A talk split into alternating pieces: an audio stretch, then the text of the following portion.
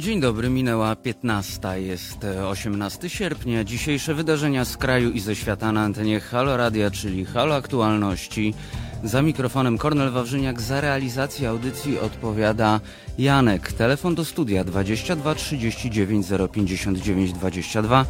Mail, czyli komunikacja epistolarna, taka romantyczna można powiedzieć z nami, to teraz małpahalo.radio e, i forma bardziej e, nowoczesna, współczesna i przede wszystkim jaka natychmiastowa, czyli czaty na Facebooku, YouTubie oraz w serwisie Mixcloud, gdzie przypominam, można nas słuchać w 120%, czyli nie tylko gadania, ale również muzyki, którą puszczamy, mimo że to radio do gadania. A już za chwilę zobaczymy, co wydarzyło się w kraju i na świecie. Halo aktualności, zapraszam.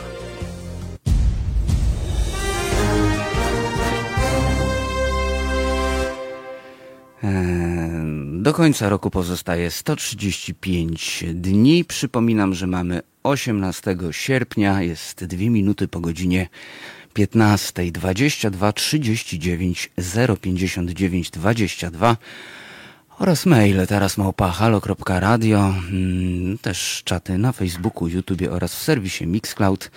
E, witam się już z Państwem serdecznie. Wita nas Julek, wita nas Ola. E, wita, wita również e, e, Julek Janka. Masz pozdrowienia i, i cześciowanie. Wita nas pani Jola. Szlomo nas wita. Cześć i czołem. No tak, mamy 135, 135 dni do końca roku. Imieniny obchodzą Bogusław, Bronisław, Eryk, Firmin, Helena, Ilona, Jan. No właśnie, co drugi, trzeci dzień jest Jana, więc jest dzisiaj okazja. Każdy zna jakiegoś Jana, więc e, trzeba chwycić za e, słuchawkę, za klawiaturę i do Jana napisać bądź zadzwonić z życzeniami. E, imieniny ma też dzisiaj Klara, Laura, Lena. E, Ludwik, Paula, Włodzimir i Żyrosława. Zaglądamy jeszcze na czat. E, tutaj Julek nam donosi. Most w Pilichowicach, w Pilchowicach w rejestrze zabytków, czyli ochrona prawna od marca obowiązująca, potwierdzona decyzją administracyjną, dwa tygodnie na odwołania i sprawa zamknięta. E, dzięki Julku za to info. Monitorujemy cały czas tą sytuację z mostem w Pilchowicach.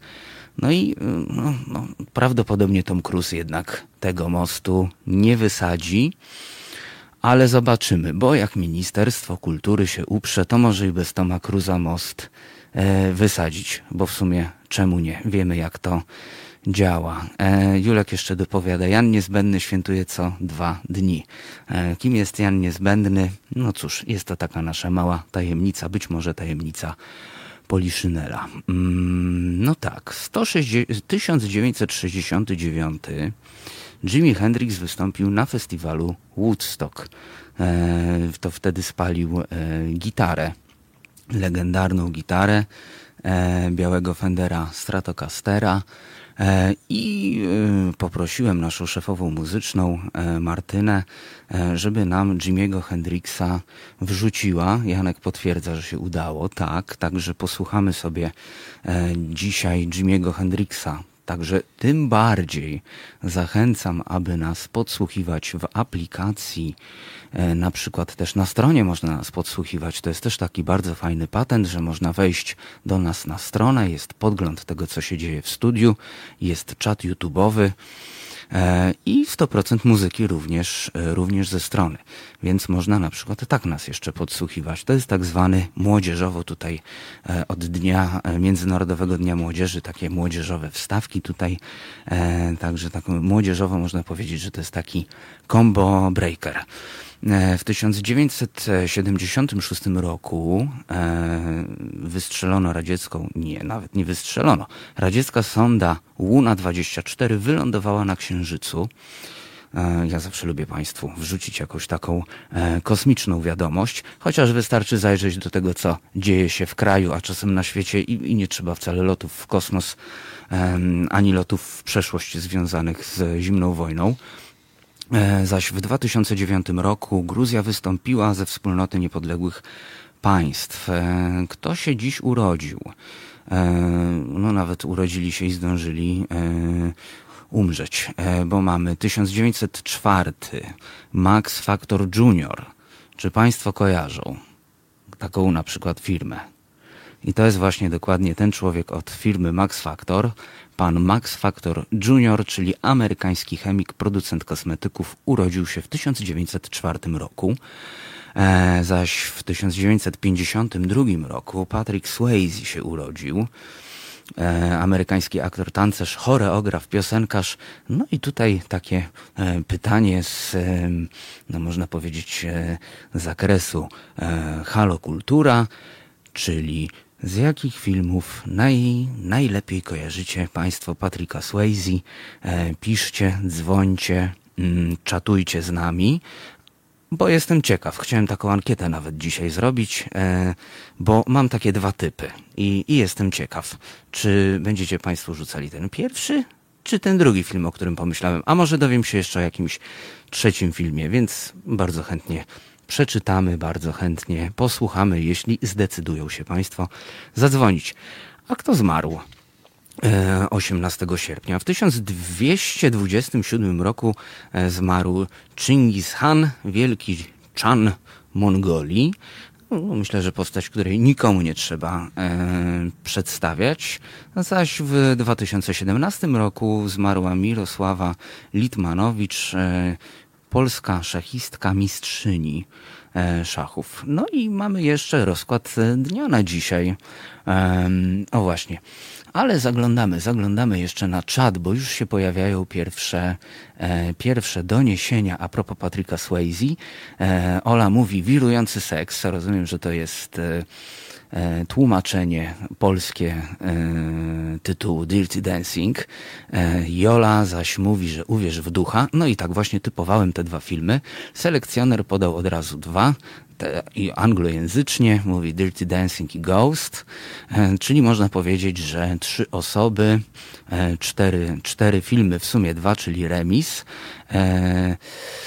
E, za to Adam 474 pisze do nas, Max Factor urodził się w Polsce. Tak, to prawda. Bardzo dziękuję za dopowiedzenie tego.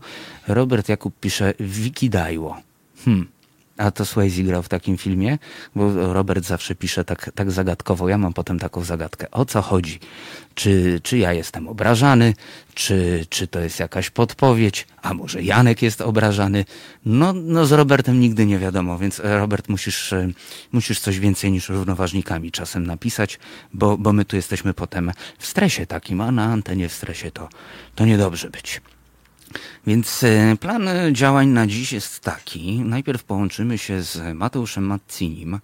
E, porozmawiamy o jego tekście, który ukazał się w tygodniku Polityka, e, ponieważ narodowcy zapowiedzieli ofensywę anty-LGBT, więc porozmawiamy o takim to takim to patencie pojawi się oczywiście postać e, Krzysztofa Bosaka, e, ale nie tylko. Mm, potem publicysta i autor książek Galopujący Major, dosyć tajemnicza postać, ale, ale znana również, opowie nam o tym, jak obchodzono setną rocznicę Bitwy Warszawskiej czemu krzyż leżał na szezlongu i w ogóle o co chodzi z tym krzyżem dowiemy się w, tak, no powiedzmy, że w pół do czwartej. E, potem wrócimy do sytuacji w Białorusi, bo trzeba wracać cały czas. Dzisiaj połączymy się z redaktorem Zbigniewem Stefanikiem, który jest naszym korespondentem w Strasburgu. E, no i będę miał kilka pytań dzisiaj do pana redaktora. O 16 e, pojawi się, e, no bo już miał, miał, miał być Krzysztof Bosak, zresztą zaraz będzie, ale pojawi się też minister Ziobro, na szczęście nie osobiście. E, minister Ziobro broni wartości chrześcijańskich przed progresywną agendą kulturową spod znaku LGBT. Brzmi kosmicznie.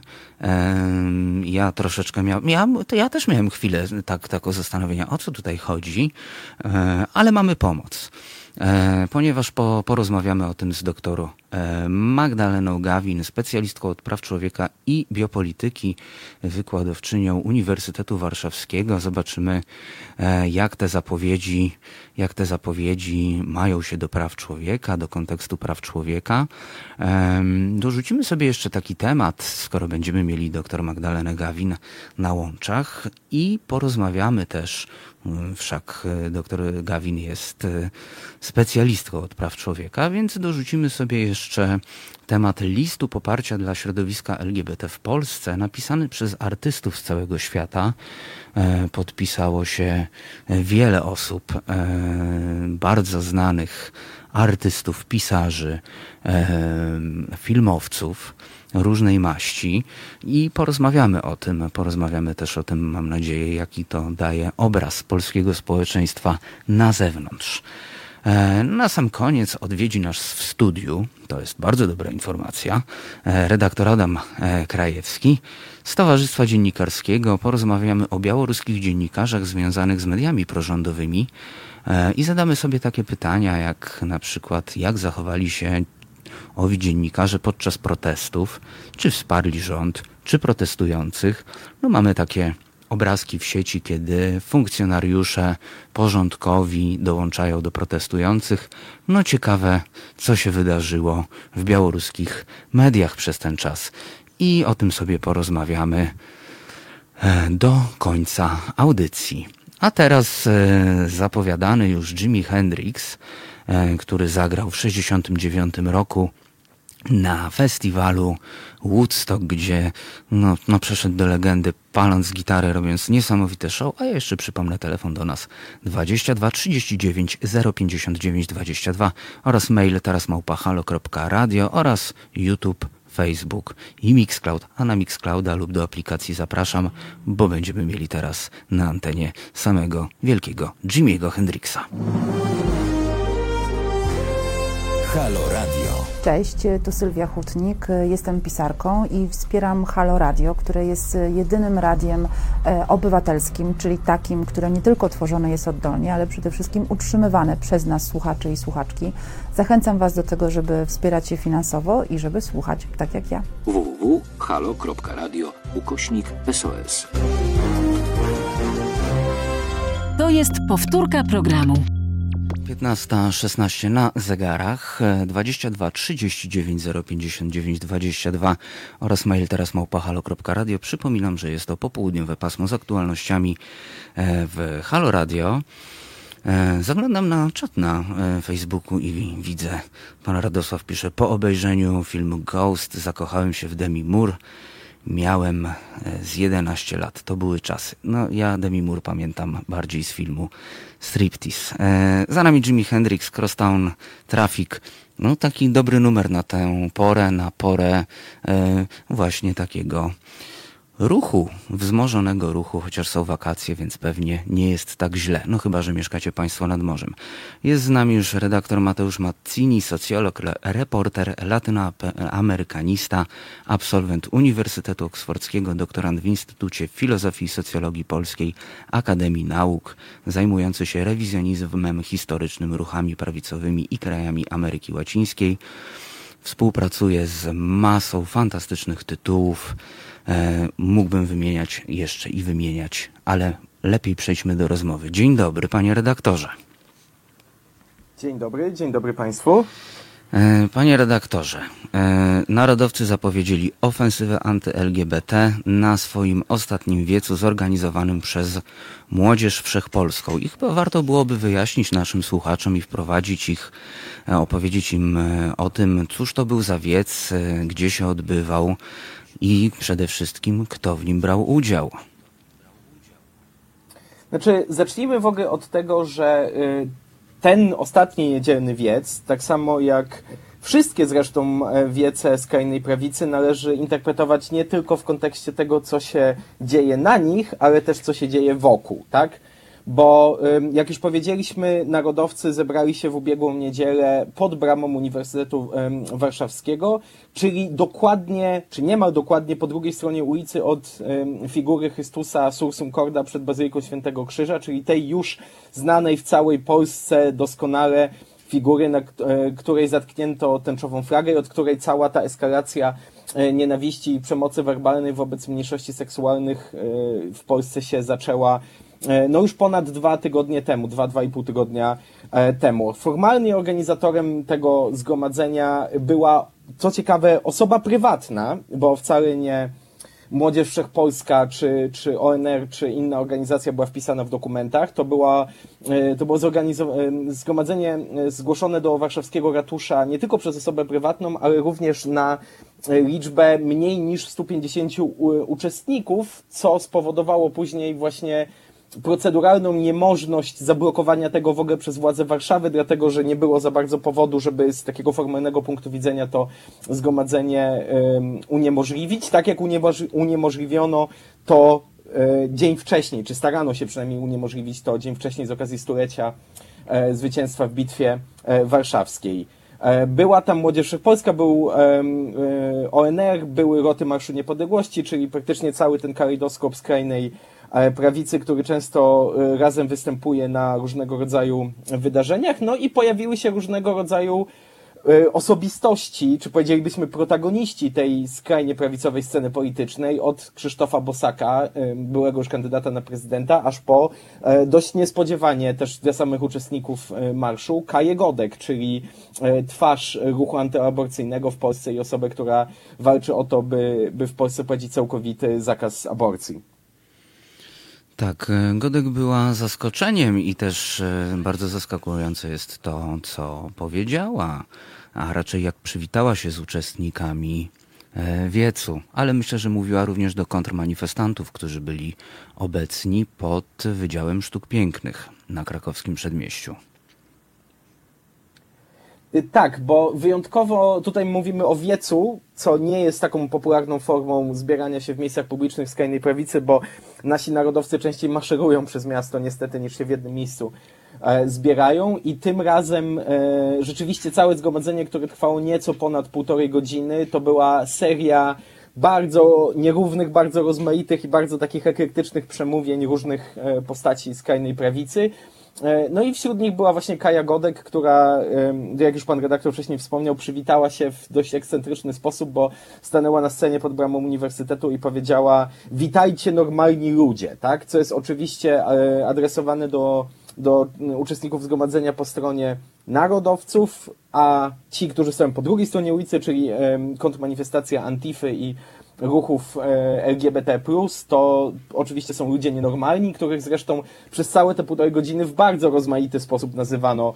E, i myślę, że nad tym się w ogóle należy pochylić przede wszystkim, bo cały ten marsz, oprócz tego, że miał takie tradycyjne elementy jak, jak kilka e, antykomunistycznych przyśpiewek, to pokazał, jak bardzo nasza rodzima skrajna prawica ewoluuje w kwestii swojego własnego słownika mowy nienawiści pod adresem mniejszości seksualnych, bo Godek powiedziała witajcie normalni ludzie, e, Bosak, który zresztą występował dwukrotnie, na sam koniec tego zgromadzenia powiedział e, wy lewicowcy, czy wy, wy homoseksualiści reprezentujecie niższą formę życia społecznego, była mowa o Antifa, Antifie łowcach HIFA, była mowa o E, dewiantach, była mowa o zboczeńcach, była mowa o podrudziach, była e, całkiem e, szeroka i też nowa, bo, bo do tej pory nieobecna w repertuarze polskiej skrajnej prawicy gama przyśpiewek, no jasno już dających się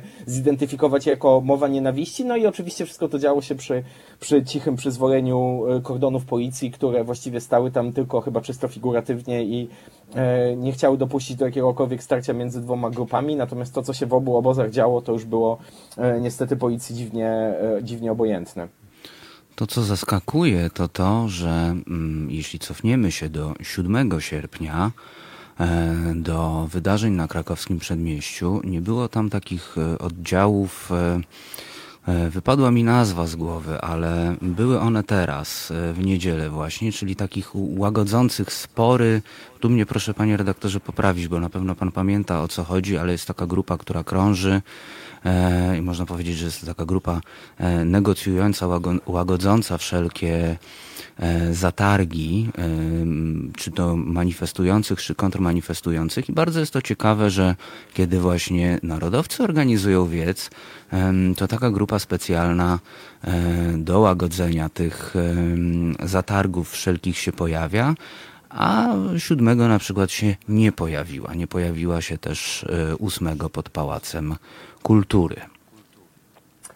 Tak, to oczywiście chodzi o, o zespół rozwiązywania konfliktów e, Komendy Głównej Policji. No właśnie, dziękuję czyli, czyli takich policjantów właściwie, ale też nie policjantów, bo oni są zawsze e, po cywilu ubrani na, na tego typu imprezach i e, rozpoznać ich można tylko po błękitnych odblaskowych kamizelkach, ale e, ja do dzisiaj się zastanawiam, a demonstracje skrajnej prawicy obserwuję już od pięciu lat w miarę regularnie. Zastanawiam się, jaki jest w ogóle cel ich pobytu czy, czy obecności fizycznej na tego typu imprezach, dlatego że oni też byli obecni chociażby 1 sierpnia mhm. na marszu z okazji rocznicy wybuchu Powstania Warszawskiego, gdzie działy się sceny takie same, nawet jeszcze gorsze, bo tam mowy nienawiści było bardzo dużo przez całą trasę marszu od Jerozolimskich do E, do Placu Krasińskich. Tam przecież też dochodziło bezpośrednio do starć z obrońcami ruchów LGBT.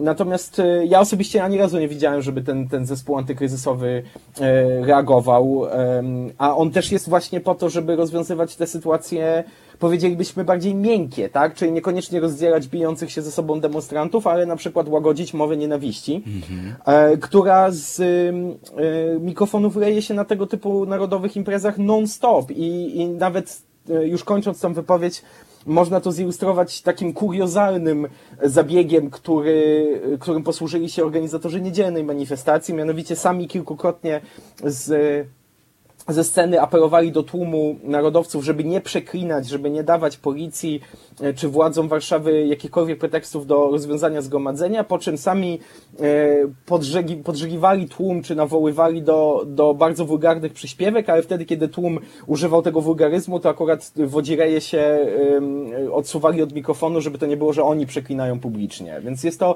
jest to czysta farsa, która, na którą policja niestety jako przedstawiciele polskiego państwa się w pełni godzi i, i w pełni bierze w tym udział.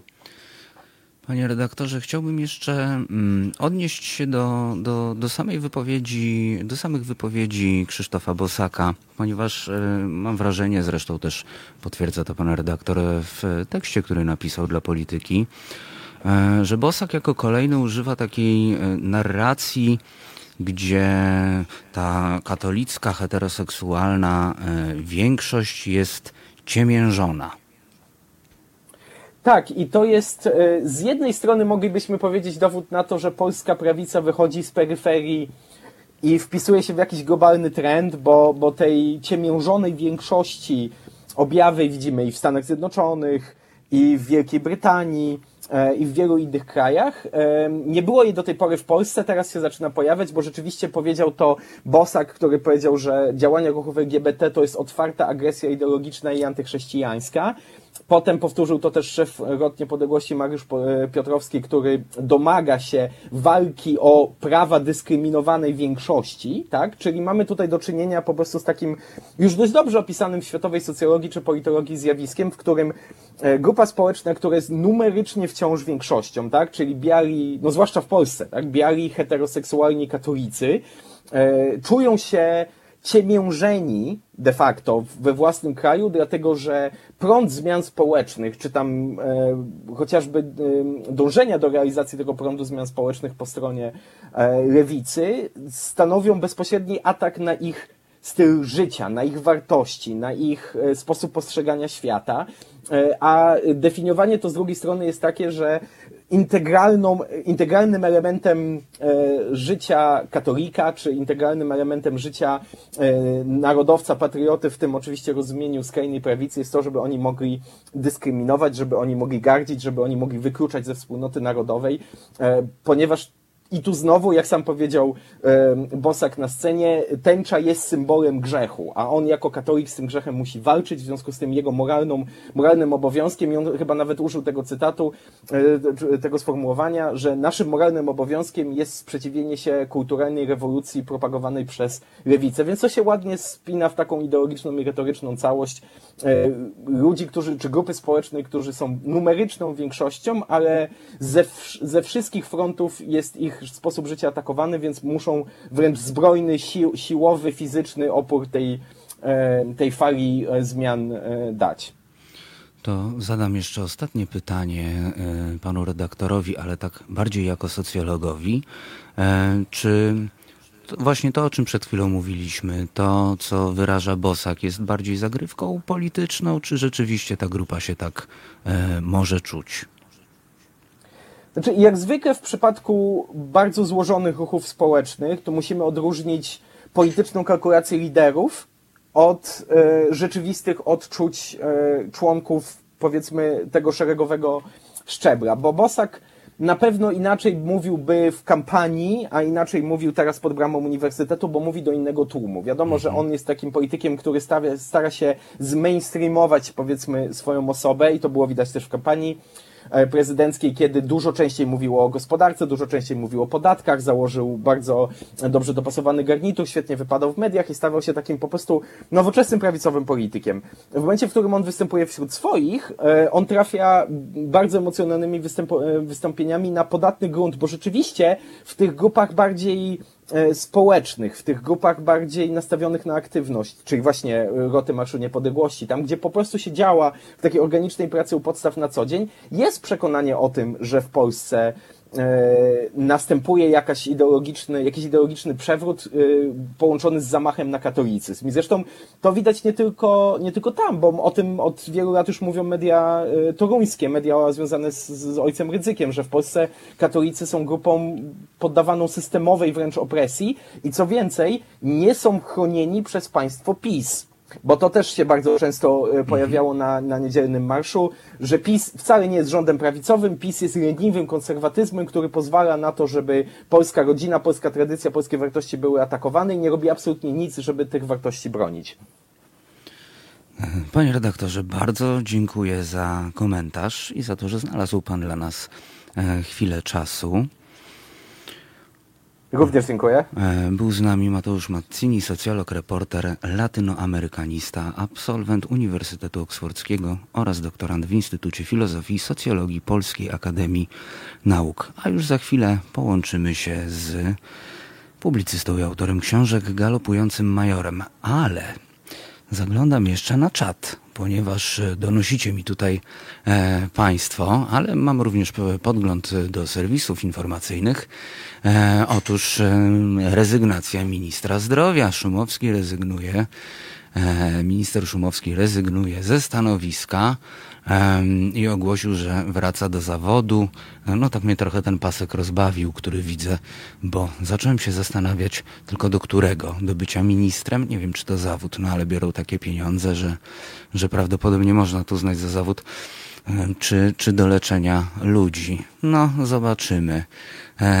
Jakie macie Państwo teorie? No już trochę napisaliście, ale piszcie dalej. Piszcie dalej, będę do tego zaglądał i odnosił się w miarę na bieżąco, a już za chwilę galopujący major o tym, jak obchodzono setną rocznicę e, bitwy warszawskiej i czemu krzyż leżał na szezlongu. Halo Radio. Dobry wieczór Państwu, nazywam się Wojciech Kalarus. Za pośrednictwem tego krótkiego materiału chciałbym Państwu polecić y, Państwa uwadze y, medium obywatelskie, jakim jest Halo Radio.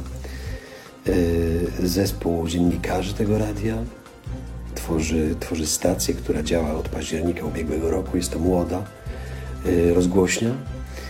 I chciałbym namówić Państwa, jeśli znajdą Państwo dla siebie stosowne treści, ciekawe materiały na falach tego radia internetowego, to y, jeśli już uznacie, że to jest Państwa radio, chciałbym namówić Was do wsparcia, y, wsparcia finansowego y, tej stacji, gdyż utrzymuje się ona z datków swoich słuchaczy i swoich widzów za pośrednictwem też wideo. Szanowni Państwo, czasy są trudne i być może przyszedł czas na właśnie tego typu media. Media, media niepaństwowe, niekomercyjne. Może to jest to. Polecam Państwa uwadze. Bardzo dziękuję. www.halo.radio ukośnik SOS. To jest powtórka programu. 15.34 na zegarach 22 39 059 22 oraz mail teraz małpa halo.radio. E, no i minister Szumowski chyba nas tutaj e, usłyszał, ponieważ już teraz piszą, że pozostaje posłem i wracam do zawodu lekarza, więc jedna zagadka się rozwiązała. Mm, czemu zrezygnował? E, no to pewnie pozostanie w sferze domysłów. A teraz jest z nami publicysta i autor książek Galopujący Major.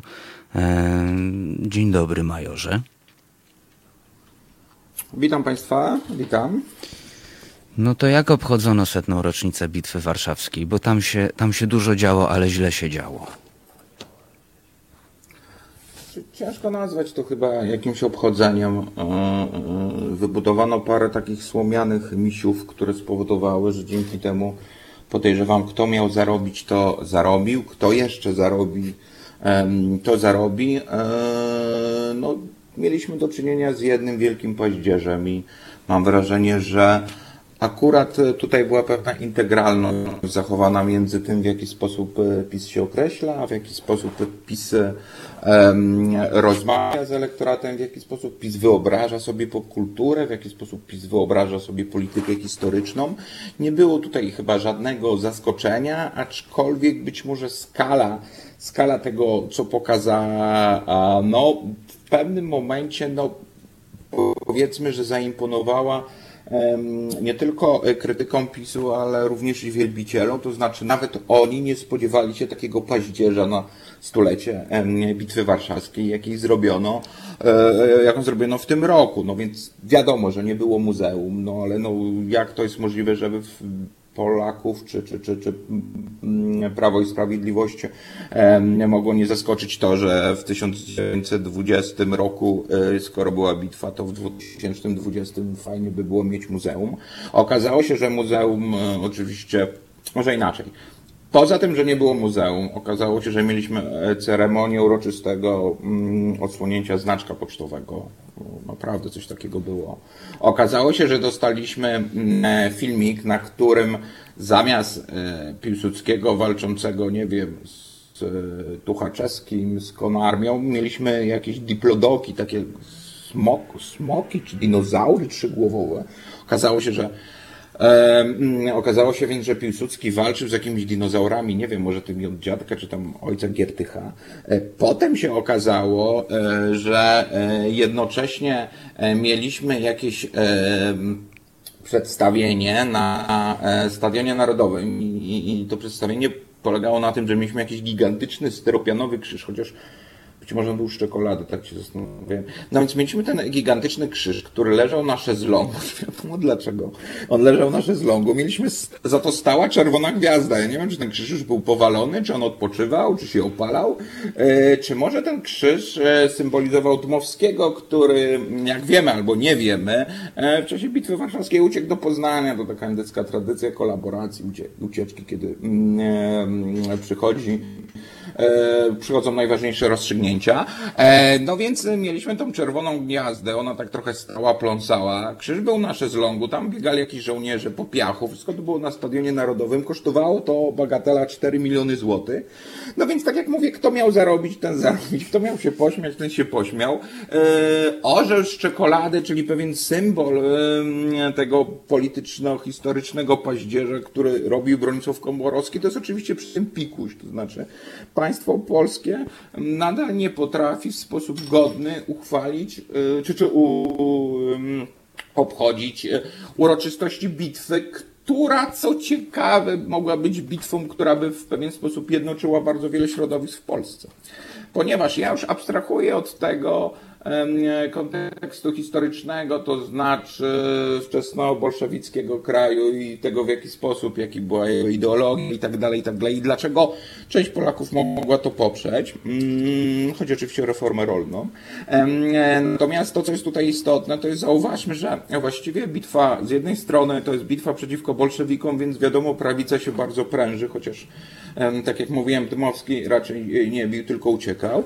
Jest to bitwa, którą Zauważmy, wygrał nie, e, wygrała Polska dzięki nie żadnej opiece Maryi, chociaż tutaj bardzo chcą katolicy, mm, no to można, można powiedzieć, że mm, jak bardzo chcecie w to wierzyć, to oczywiście sobie wierzcie, ale tak naprawdę ta bitwa wygrana była oczywiście dzięki e, bardzo dobremu E, pomysłom e, sztabu e, i niektórzy mówią również samego Piłsudskiego, no i oczywiście kwestią związanym z wywiadem wojskowym, no ale też bitwa wygrana dzięki pewnemu zrywowi młodego państwa polskiego. I to zrywowi masy chłopskich i masy robotniczych, gdyby nie Daszyński, gdyby nie Witos, to po prostu nie tyle byśmy przegrali tą wojnę, tylko że po prostu masy chłopskie i robotnicze przeszłyby na stronę bolszewików, ponieważ wbrew pozorom wówczas to E, bolszewicka propaganda działała całkiem sprawnie. No i rzeczywiście oni pokazali pewne rozwiązania. Oczywiście po czasem okazały się, z czasem okazały się one utopijne, ale wówczas mogły być bardzo atrakcyjne dla polskiego chłopa czy dla polskiego robotnika. E, wobec czego pamiętajmy o tym, że to byłaby rocznica, która rzeczywiście mogłaby w jakiś sposób zjednoczyć to podzielone społeczeństwo i pokazać, że oto coś, e, czegoś żeśmy dokonali. Zdaję sobie sprawę z tego, że to jest oczywiście pewne historyczne kłamstwo dotyczące tego, że e, uratowaliśmy świat przed bolszewizmem. Proszę Państwa, no jeżeli polska armia młodego państwa e, jest w stanie zastopować armię e, bolszewicką, to naprawdę armia francuska czy niemiecka nie miałaby z, tego, z tym jakiegoś większego problemu. Niektórzy żartują, że gdyby bolszewicy wygrali z Polską, przenieśli się do Niemczech, no to tam, przegrywając z armią niemiecką, byliby pewnie pogonieni pod samą Moskwę, być może w ogóle rząd bolszewików by, by upadł, no ale to są oczywiście gdybania historyczne. Niemniej jednak no jest to bardzo duży sukces w historii Polski i pewien fundament, powiedzmy, państwa polskiego. I mimo to nie zostało to...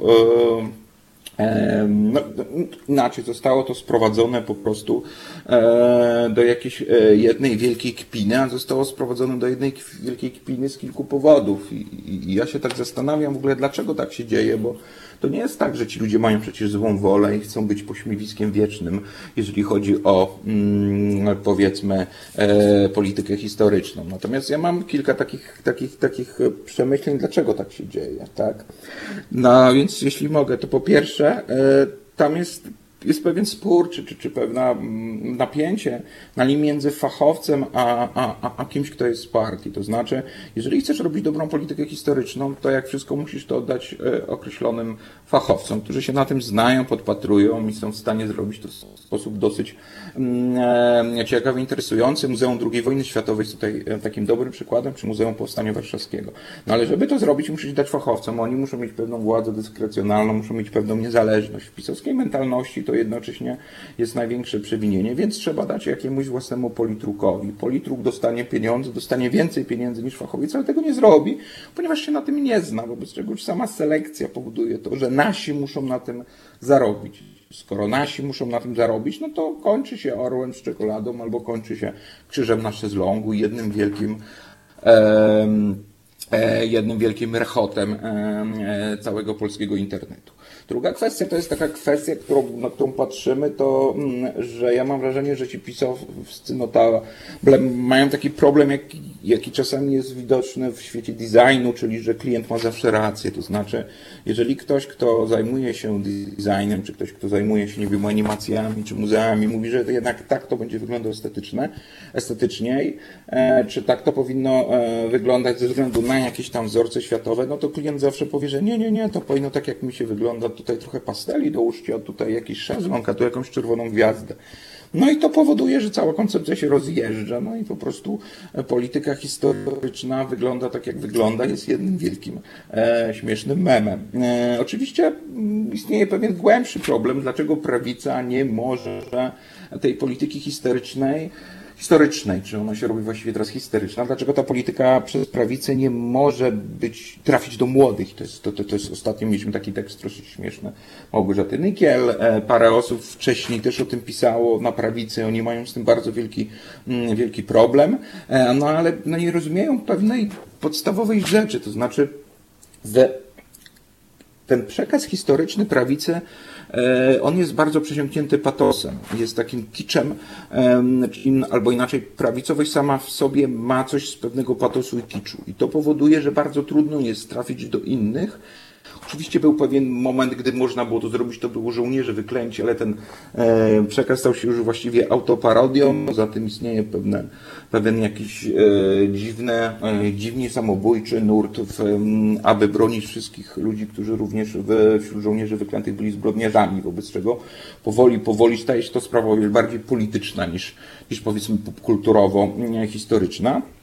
No i mówiąc dalej, no mając ten patos, mając um, ten pewien kicz, który jest zaszyty jakby w prawicowości, powoduje, że to zupełnie nie przystaje na przykład do popkultury, ponieważ popkultura sama w sobie jest e, nośnikiem pewnej przyjemności.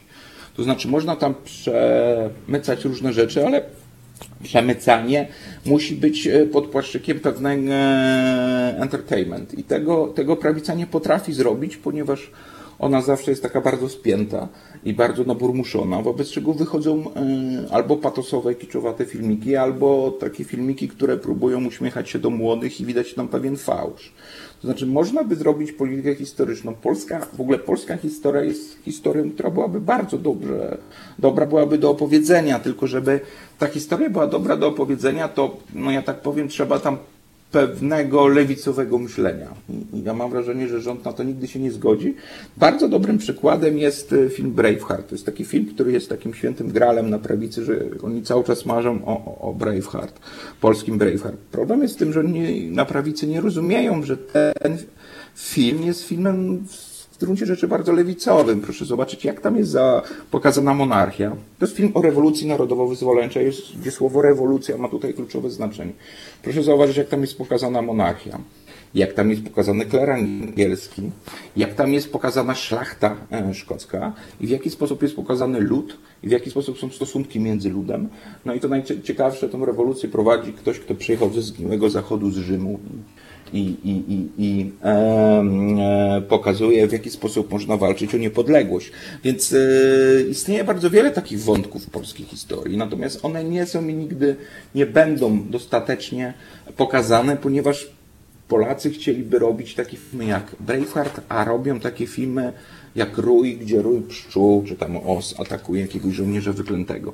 Wobec czego moim zdaniem czeka nas przez wiele, wiele lat jeszcze taki paździerz historyczny. Ja liczę na to, że w końcu lewicy, ale również liberałowie zrozumieją, że E, jeżeli chcemy e, dobrze opowiadać o historii, to powinniśmy opowiadać w sposób atrakcyjny. Jeżeli chcemy opowiadać w sposób atrakcyjny o historii, to musimy zapłacić tym, którzy są atrakcyjni. Bronisław Wilczny nie jest atrakcyjnym pisarzem i atrakcyjny nie, są, nie jest e, na szyzlongu. Natomiast właśnie w te rejony idą pieniądze, no i to się kończy zwykle kompromitacją.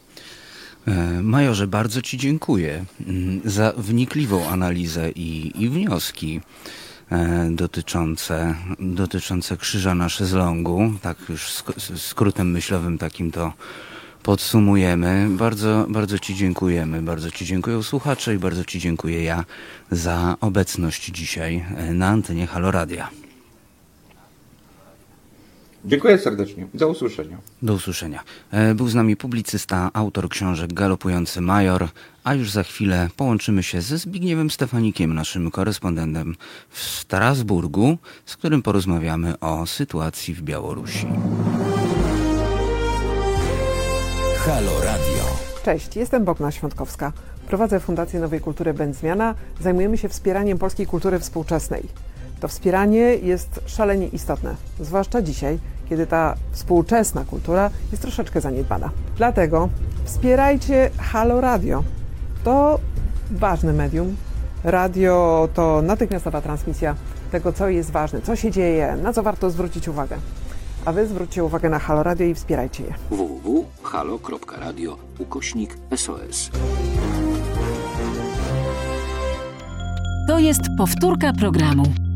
Popołudniowe pasmo z aktualnościami w Halo Radio 22 39 059 22 oraz mail teraz małpahalo.radio.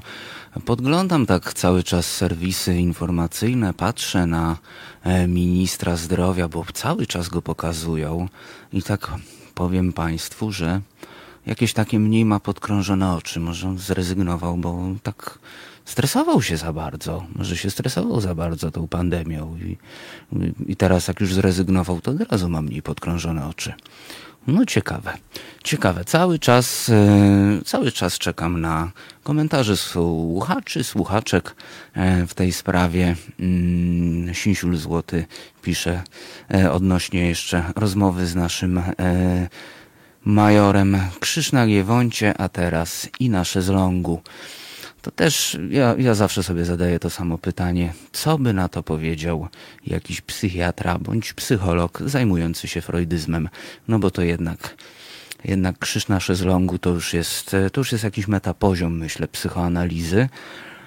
I to jest niezły pomysł. To jest niezły pomysł, żeby kogoś o to zapytać. To może w jutrzejszym poranku, jak się uda, ale nie obiecuję. Jest z nami już e, nasz korespondent w Strasburgu, Zbigniew Stefanik. E, e, wracamy do sytuacji w Białorusi. Dzień dobry, panie redaktorze. Witam pana. Jeśli pan by pozwolił tutaj e, zrobić pewien wyjątek, ja chciałbym się odnieść do poprzedniej rozmowy, jeśli pan pozwolił, bo jest to temat bliski mojemu sercu tak naprawdę. Chodzi o, o kwestię no właśnie historii. Otóż jeśli chodzi no właśnie o historię, to Polska no przez wiele lat właściwie zaniedbywała politykę promocyjną. Otóż mhm. na Zachodzie historia jest z Polski bardzo mało znana. E, no i właśnie jest to, zdaje się, nasza wina, ponieważ mamy taki zwyczaj w Polsce obrażania się na każdego, który nie zna nam naszej historii, e, a zbyt mało e, tutaj stawiamy na edukację. I no właśnie, tutaj ta ustawa o IPN-ie sprzed dwóch lat była takim właśnie dowodem takiego obrażania się na każdego, który mówi nieładne rzeczy o nas, a no właśnie odejście od edukacji. I właśnie taką metodą, którą stosują no, ci najwięksi w polityce promocji historycznej Amerykanie, Francuzi również, ponieważ Francja daje duże nakłady finansowe, logistyczne na promocję historii, swojej historii w świecie, to właśnie filmy. Otóż e, Polska, o ile jednak zrobiła duży postęp e, w tej kwestii, kilka jednak e, bardzo dobrych filmów, no jeśli chodzi o promocję oczywiście, E, na przykład film Legiony, polecam Państwu, tym, którzy go nie widzieli, film Kurier, e, również świetny film.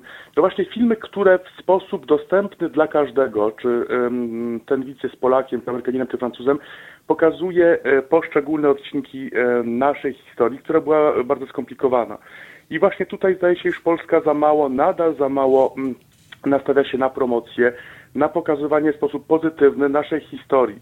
E, powiem więcej, zdaje się, iż Brytyjczycy e, wie, robią więcej z tego punktu widzenia dla nas, dla naszej historii, niż właśnie my w, w kraju, ponieważ e, Wielka Brytania no jednak nakręciła kilka dobrych filmów o polskiej historii, na przykład o polskich lotnikach, też również film The Last Witness, Ostatni Świadek, no właśnie traktujący o tym, jak na Zachodzie wypierano prawdę katyńską przez kilka lat po wojnie. No te filmy wyszły w Wielkiej Brytanii, nie w Polsce niestety. Mocne filmy, polecam. Ale właśnie e, Polska powinna e, robić więcej. Powinna tutaj wzorować się, no właśnie, na USA, na Francji, e, na innych państwach, które to przedstawiają swoją historię, no właśnie czyniąc to niejako jako promocję swojej kultury, swojej historii, a właśnie nie obrażając się na tych, którzy jej nie znają, tylko właśnie ucząc, edukując, ponieważ nasza historia była bardzo istotna. Mamy teraz stulecie Bitwy Warszawskiej. E, przecież Bitwa Warszawska e, powstrzymała pochód bolszewicki na zachód. E, czy wszyscy o tym wiedzą w Europie Zachodniej? Z pewnością nie. Warto więc o tym mówić, warto kręcić filmy i w sposób pozytywny, nie obrażając się na nich, po prostu przedstawiać naszą historię. Taka dygresja, bardzo przepraszam za to, ale mam nadzieję, że, że Państwo się nie obrażą za tą małą dygresję. Myślę, że myślę, że absolutnie nie. E, panie redaktorze, to ja jeszcze, ale tak krótko sobie tylko odpowiedzmy na to, mm, bo Major postawił taką tezę, e, jak już się odnosimy do tego. E, a teza była taka, że brakuje jednak takiego właśnie lewicowego podejścia w budowaniu tego obrazu, w no po prostu takim artystycznym ujmowaniu naszej historii. To jeszcze tak krótko tylko o tym opowiedzmy i, i przejdziemy do tematu. Czy pan się redaktor zgadza, czy nie? Znaczy z pewnością e, w, w tej promocji e, za mało wątków pozytywnych, znaczy E, te wątki powinny bardziej pokazywać, jak bardzo nasza historia wpływa na historię Europy. Na przykład, no, kto wie w, w Europie na Zachodzie, o, e, kto zna organizację Żegota, kto wie o tym, ile Polacy zrobili tak naprawdę, e, aby ocalać tu podczas II wojny światowej. Przecież jeszcze 15 lat temu na Zachodzie mlono powstanie warszawskie z powstaniem getta warszawskiego. Nie każdy wiedział o powstaniu warszawskim, a na Zachodzie znane było powstanie getta warszawskiego. Nie każdy słyszał o poznańskim czerwcu, a przecież każdy słyszał o węgierskim październiku. E, to właśnie, to są efekty zaniedbań, ponieważ my za, za bardzo obrażamy się na, na każdego, który historii naszej nie zna.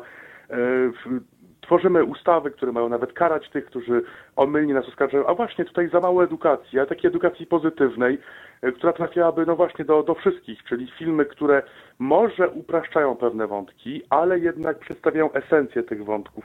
Nadal brakuje filmu o operacji Market Garden, E, czyli o um, tak zwanym moście za daleko, tak, czyli zaangażowaniu mhm. Brygady Sztabowskiego e, w, w, odbiciu, w odbiciu mostu pod Arnhem.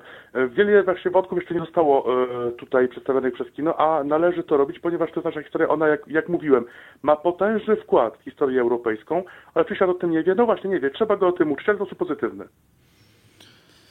No dobrze, to, to myślę, że podsumowaliśmy ten, e, ten wątek, e, panie redaktorze. A teraz wróćmy do sytuacji e, w Białorusi, mm, ponieważ sytuacja się cały czas zmienia. Sytuacja się zmienia. No, ja osobiście uważam, że sytuacja znajduje się w tym samym momencie. W takim momencie, gdzie tak naprawdę kraj uzależniony w 100% gospodarczo i politycznie od Rosji, przechodzi przez falę demonstracji, demonstracji, które no nie są popierane w sposób jednoznaczny przez państwa zachodnie. Otóż faktycznie państwa zachodnie e, przedstawiają pewne deklaracje. Emmanuel Macron zaapelował o wsparcie dla demonstrantów, jednak za tymi deklaracjami e, nie idą konkretne czyny. Dlaczego? Spójrzmy na sytuację Białorusi. Białoruś to mm, państwo mm, uzależnione gospodarczo niemal całkowicie od tranzytu rosyjskich surowców do Europy. Mm, to państwo uzależnione mm, całkowicie mm, od y, Moskwy politycznie. Wreszcie to państwo, gdzie gospodarka jest tak naprawdę e, odzwierciedleniem tego, co e, działo się w okresie PRL, czyli jest to taka gospodarka centralnie sterowana. Tak więc no jest to takie ostatnie państwo, można powiedzieć, sowieckie w Europie. Transformacja tego państwa e, z pewnością byłaby bardzo kosztowna.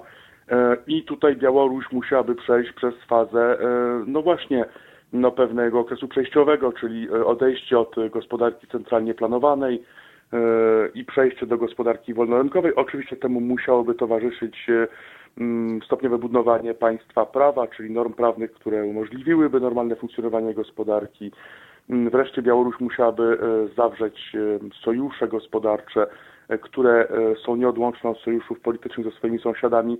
Mm, to wszystko kosztuje e, wiele, wiele, wiele miliardów e, euro.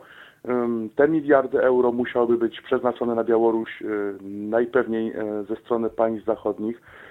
Pytanie, czy Zachód jest w stanie, czy Zachód jest w ogóle zainteresowany przeznaczeniem tych potężnych kwot, które byłyby konieczne na transformację Białorusi. W sytuacji, trwa pandemia.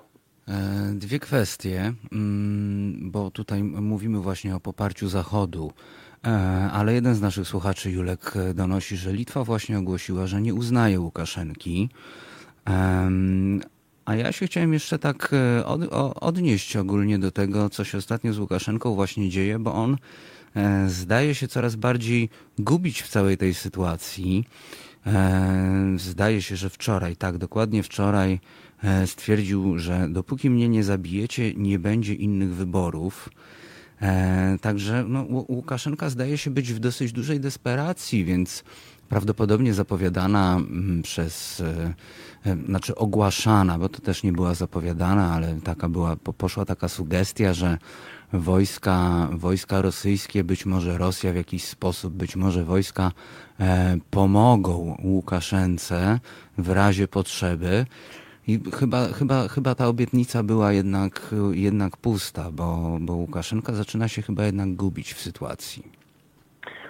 z pewnością Łukaszenka nie ma wpływu na swój własny los. Znaczy jego los jest y, uzależniony od Władimira Putina. Czyli można e, powiedzieć, Putin... że Putin y, może być, być może ma jakiś plan I czy na przykład pan redaktor by powiedział tak, czy Putinowi może jednak zależeć na demokratyzacji Białorusi, przynajmniej w pewnym stopniu? Panie redaktorze, musimy, mm, zdaje się, wyjaśnić bardzo istotną kwestię. Mhm. Otóż e, nawet eliminacja Łukaszenki, nawet jego fizyczna eliminacja e, nie zagwarantuje w żaden sposób demokratyzacji Białorusi. Nie, nie, to ja to e... wiem, ja to wiem, zdaję sobie z tego sprawę, ale czy nie byłoby dobrym ruchem e, dla Kremla e, po prostu pójście przynajmniej PR-owo, tak, na pewne ustępstwa, na właśnie ogłoszenie innego prezydenta, czy tam, czy tudzież prezydentki i, i po prostu zrobienie, zrobienie pewnych rzeczy w Białorusi tak, e, że będzie ona nosiła znamiona bardziej demokratycznej niż jest, co zadowoli obywateli i opinię międzynarodową, ale co też pozwoli na, no można powiedzieć, będzie pewnym wytrychem dla, dla interesów Kremla w, na zachodzie Europy. Panie rektorze, tutaj właściwie musimy, na to odpowiedź musimy powrócić do pierestrojki. E, ponieważ pamiętajmy, iż pierestrojka Gorbaczowa, która właściwie nie była tak naprawdę wymyślona przez Gorbaczowa, tylko przez e, e, Andropowa i właściwie skonstruowana w gabinetach think tankowych, tak można to nazwać KGB, no właśnie miała dokładnie taki zamysł, czyli pewna demokratyzacja oczywiście do pewnego stopnia, pewna liberalizacja gospodarcza, no właśnie po to, aby kraju mógł odetchnąć gospodarczo i aby można było poprawić stosunki z Zachodem. E, ta polityka doprowadziła, jak wiemy, do upadku Związku Sowieckiego i całego Układu Warszawskiego. E, I obecni włodarze Kremla, w tym głównie Władimir Putin, to e, nieprzejednani, absolutnie bezwzględni krytycy tamtego okresu. Sam Putin krytykował pierestrojkę, krytykował Gorbaczowa, jak i również to wszystko, co było jej efektem. Dlaczego? Ponieważ no, ta polityka w oczach Putina i jego obozu E, doprowadziła do upadku całego systemu, czyli pewne poluzowanie, które miało de facto stworzyć pewne nowe płuco dla e, bloku sowieckiego i Związku Sowieckiego, doprowadziło do jego upadku. Tak więc ja osobiście tutaj e, patrząc na to, co wydarzyło się na Ukrainie 6 lat temu, nie spodziewałbym się, aby Władimir Putin był w stanie zaryzykować um, kroków, które mogłyby doprowadzić do destabilizacji nie tylko na Białorusi, ale również w Rosji. Mhm. Tam również rośnie niezadowolenie i z pewnością dla Putina, który, e, jak mówimy, e, był w pewnym sensie również ofiarą pierestrojki, ponieważ on był wtedy e, częścią tego establishmentu sowieckiego, był podpułkownikiem wówczas znajdującym się na zachodzie, ale jednak był tym, który stracił na pierestrojce, pamiętamy lata 90. i to, gdzie znajdował się Putin.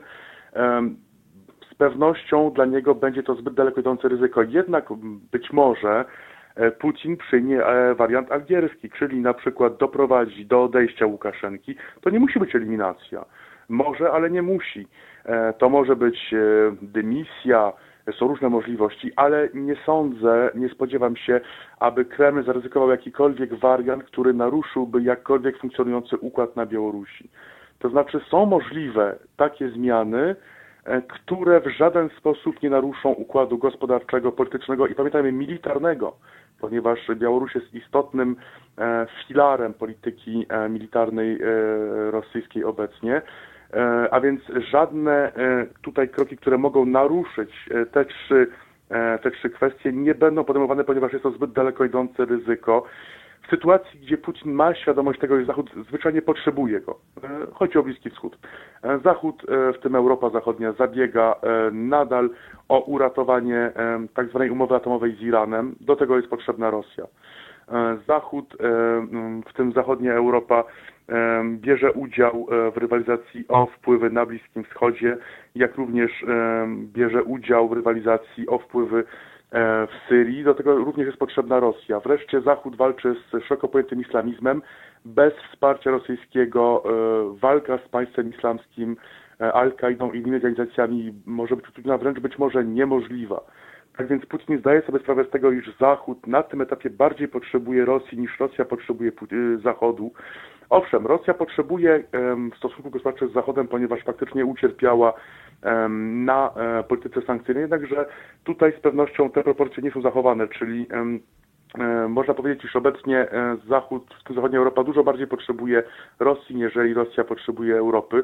I Putin zdaje sobie sprawę z tego, że w sytuacji, kiedy miałoby dojść do jakichś rozwiązań siłowych, zachodnia Europa skrytykuje tamte rozwiązania, po czym przejdzie do walki z COVID-19 e, i będzie nadal prowadziła politykę odprężenia z Putinem, ponieważ e, Francja i nie tylko po prostu potrzebuje tej polityki odprężenia e, z Rosją. Tak więc tutaj Rosja z proszą nie obawia się tutaj kroków. Pan jako wspomniał o wojsku E, i e, oddalił możliwość e, tej wsparcia wszystkiego. Otóż no, niekoniecznie wojsko musi wspierać przecież mhm. obalenie Łukaszenki. Można to zrobić absolutnie, używając do tego jakiegoś, jakiegoś podwykonawcy. Na przykład dużo się mówi nie od dzisiaj o tak zwanej grupie Wagnera, tak, czyli grupa najemnicza. Z pewnością wiele innych takich grup korporacji najemniczych funkcjonuje, o których nie wiemy.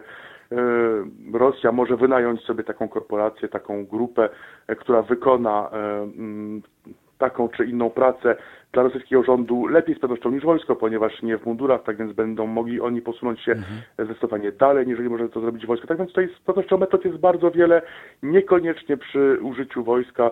Zresztą używanie wojska staje się coraz mniej popularne, proszę zauważyć, że Amerykanie również wycofali swoje wojska z Iraku, a przecież e, w miejsce mhm. wojska amerykańskiego przyszli prywatni doradcy. E, podobnie dzieje się w Nikaragui. Tak więc wojsko już niekoniecznie jest tym instrumentem, które ma oddziaływać e, na politykę danego kraju. Tutaj są inne instrumenty gospodarcze, w tym również no właśnie instrumenty niezależne, za których nikt nie bierze odpowiedzialności, ponieważ żadne państwo nie bierze odpowiedzialności za poczynania tych czy tamtych najemników. E, tak więc Rosja ma wiele możliwości oddziaływania. Zresztą ja osobiście, jak już mówiłem, nie spodziewam się, aby Rosja zaryzykowała jakiś wariant, który naruszy funkcjonujący układ.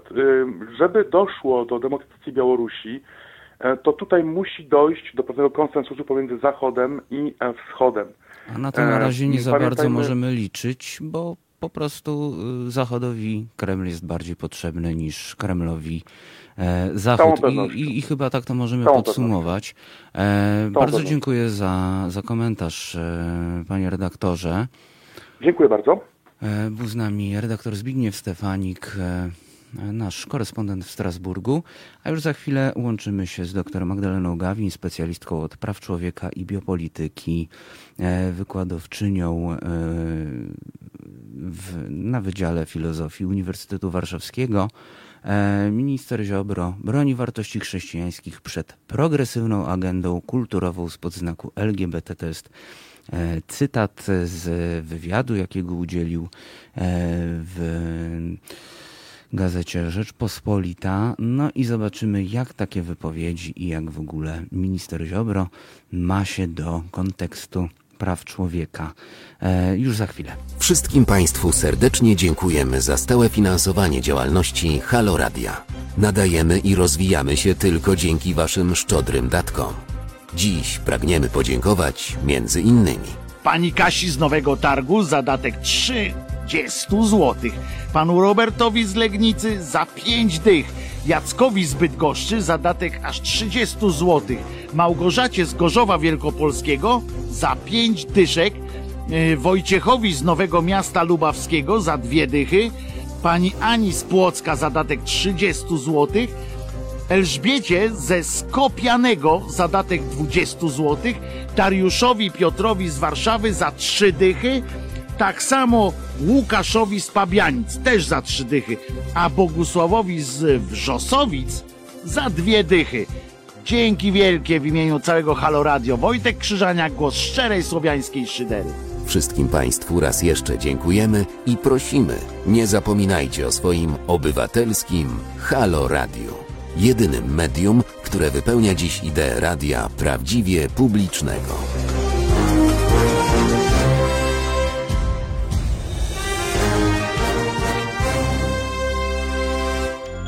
Jest powtórka programu.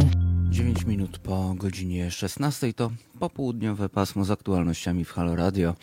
Przypominam telefon do studia 22 39 059 22 oraz mail do nas teraz małpa halo.radio i przyszło mi tak do głowy, bo cały czas podglądam te serwisy informacyjne, tak, robię to, robię to dla Państwa, jest to pewne poświęcenie, bo ogólnie nie przepadam za telewizją.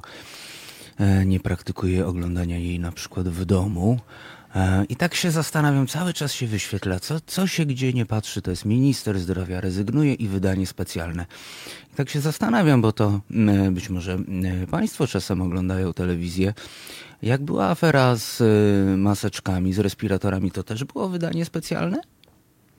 To takie, takie pytanie e, ode mnie do Państwa i przy okazji przypominam, e, że mm, Halo Radio jest medium obywatelskim, które robi wydania specjalne wtedy, kiedy naprawdę dzieje się coś, e, o czym warto mówić i potrzebujemy Waszego wsparcia, bo w tym momencie cieszymy się z tego, że nas wspieracie już na poziomie E, zdaje się 50 tysięcy złotych miesięcznie, ale żeby prawidłowo funkcjonować przy tak trudnym formacie, jakim jest format talk, bardzo specjalistyczny, zresztą wiecie Państwo, że e, są tutaj na antenie sami specjaliści, e, no to niestety potrzebujemy dużo więcej pieniędzy, żeby dobrze funkcjonować, a tym bardziej się rozwijać. Jest to kwota 150 tysięcy złotych. No i wtedy będziemy mogli też robić wydania specjalne, ale sensowne, sensowne wydania specjalne. Wtedy, kiedy naprawdę dzieje się coś ważnego, a nie jest to newsem, który nazywa się wydaniem specjalnym. To tak e, ode mnie można powiedzieć prosto, prosto z serca, trochę z głowy. Jest z nami już e, dr Magdalena Gawin, specjalistka od praw człowieka i biopolityki. Y, doktor, pani doktor jest współautorką książki Prawa Człowieka w zglobalizowanym świecie. E, pracuje od 2017 roku na Uniwersytecie Warszawskim. Specjalizuje się w zagadnieniu praw człowieka i właśnie w biopolityce. Dzień dobry, pani doktor. Dzień dobry. Myślę, że, że nie, tylko, nie tylko panią, również na pewno mnie no, po, poruszył. Nie wiem, czy to jest adekwatne słowo, ale e, na pewno skłonił do jakiejś większej, szerszej refleksji e, wywiad, który ukazał się w Rzeczpospolitej z ministrem sprawiedliwości Zbigniewem Ziobro, który no tak jak już tutaj cytowałem kilka, kilkukrotnie dzisiaj na antenie, e, postanowił bronić wartości chrześcijańskich przed progresywną agendą kulturową spod znaku LGBT. Broni też, e, broni też rodziny polskie, Polaków przed takimi atakami e, przychodzących z zachodu, które się według tej narracji w tym wywiadzie e, Zachód już się poddał takim właśnie progresywnym, e, lewicowo-liberalnym wartościom i można powiedzieć, że minister się teraz tutaj kreuje na takiego ostatniego sprawiedliwego. Nie wiem, co tutaj jeszcze dodać, ale jest to myślenie pierwszy i nie ostatni zapewne przypadek po tej prawej stronie, można powiedzieć, że tej skrajnej prawej stronie, gdzie e, wartości właśnie katolickie, chrześcijańskie e, przedstawia się jako taką właśnie uciemiężoną większość, ale uciemiężoną. To jest większość, która teraz doznaje jakiegoś jakiegoś ataku. I na przykład w imię tego ataku, ja przepraszam panią doktor, ja się strasznie jakoś tak rozgadałem teraz tytułem wstępu, ale e, na przykład e, E, żeby tak właśnie walczyć e, z, e, o te polskie wartości, to nagle zaczyna obrywać w Polsce no, no, zaczynają obrywać prawa człowieka. wiemy, że parę tygodni temu Zbigniew Ziobro postanowił, że wypowie konwencję stambulską, czyli konwencję antyprzemocową. E, no myślę, że nakreśliłem jakoś tak, tak, tak tytułem wstępu, nakreśliłem e, pewną sytuację z ministrem Ziobro i to, o czym chciałbym porozmawiać. E, no i rodzi się parę pytań, pani doktor. No rodzi się parę pytań dotyczących właśnie tej obrony wartości. I czy to słuszne, żeby bronić tych wartości, a nie innych? Znaczy przyznam, że też ten wywiad wywarł na mnie duże wrażenie i bardzo oburzył, ale też bardzo zaniepokoił. E, ponieważ tam faktycznie pojawia się kilka takich stwierdzeń, e, które są no właśnie niepokojące ze względu na e, oczywiście prawa człowieka, ale w ogóle porządek prawny i społeczny i też kulturowy tego kraju. I wydaje mi się, że można to uporządkować, zwracając uwagę na kilka kwestii, które się pojawia, czy kilka stwierdzeń, e, które się pojawia w tym wywiadzie.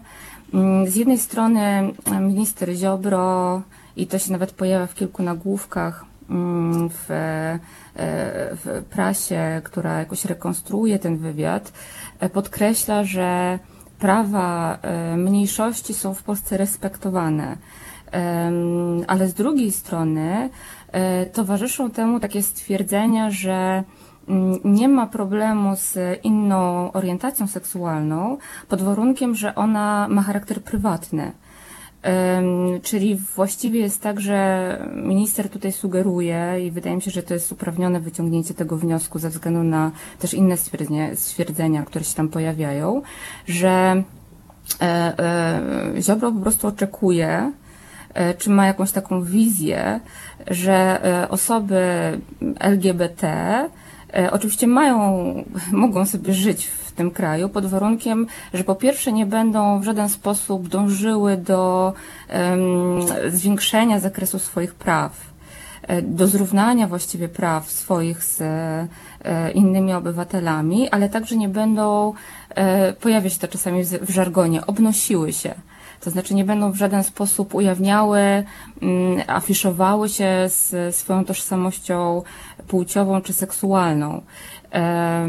Czyli jeżeli, i to jest dodatkowo wzmocnione przez to stwierdzenie, które tam się pojawia w, w ramach dyskusji, jak się zwracać, czy jak mówić o Margot.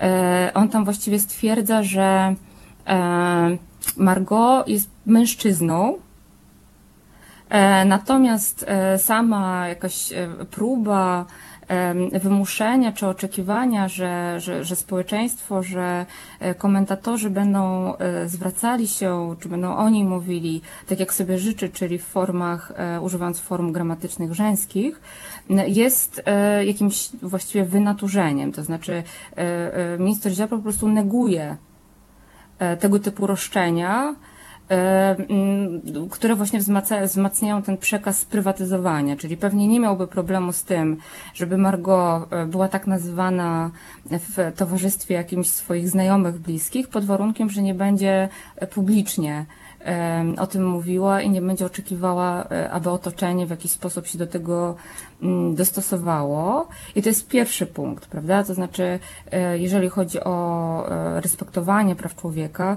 ludzie mają prawo do tego, żeby manifestować swoją tożsamość. W każdym razie w państwach, które, które jakoś respektują prawa człowieka. Drugi punkt, który dodatkowo wzmacnia, tam się pojawia takie stwierdzenie, dotyczące e, marszów równości, czy też parad związanych e, e, właśnie z promowaniem idei równości i szacunku również dla, dla mniejszości LGBT. I on właściwie mówi o tym, jakby to było naruszenie. To znaczy mm, ideologicznie uważa, że to jest przejaw ataku na polską kulturę i jak to mówi, to jest bardzo zadziwiające, to co stwierdza, to jest atak na polską duszę i tożsamość. E, czyli on tutaj odwołuje się, bo nie wiadomo czym jest ta dusza polska i to jest jakaś e, bardzo ciemna metafizyka właściwie mówienie o tym.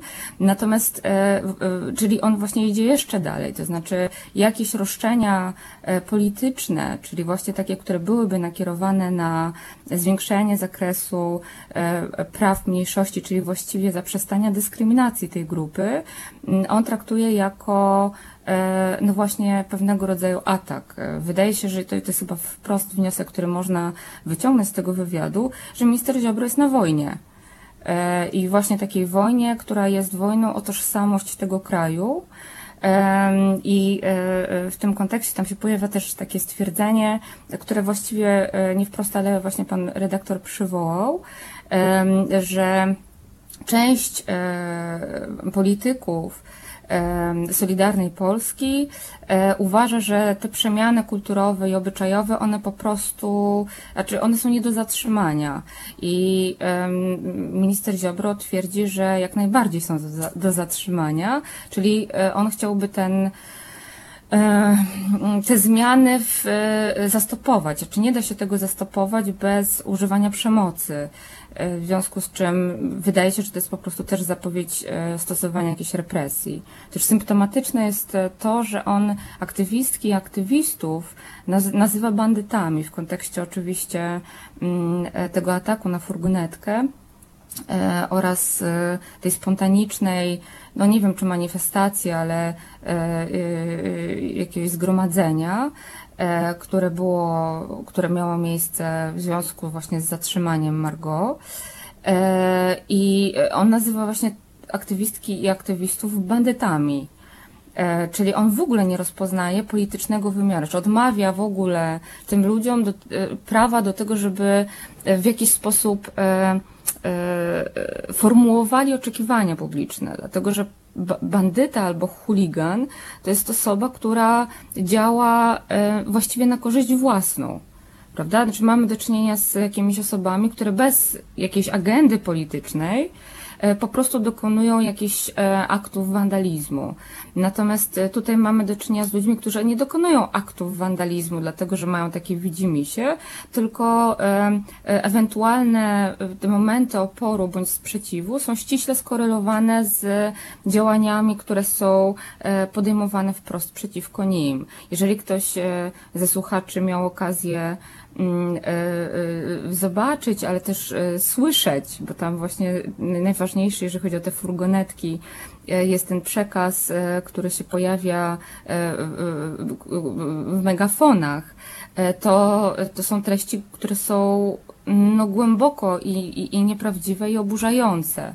Czyli mm, wydaje mi się, że właśnie w Polsce um, mamy do czynienia nie z taką sytuacją, której mamy po prostu jakiś status quo i grupy, które walczą o, o, o, o to, żeby po prostu nie być dyskryminowanymi w tym kraju, ale mamy do czynienia z jakimś regresem, w ramach którego e, to już poszło tak daleko, że mamy do czynienia z grupami, które walczą o to, żeby nie być po prostu ofiarami przemocy bo właśnie sytuacja pod tym względem się bardzo mocno zaostrzyła.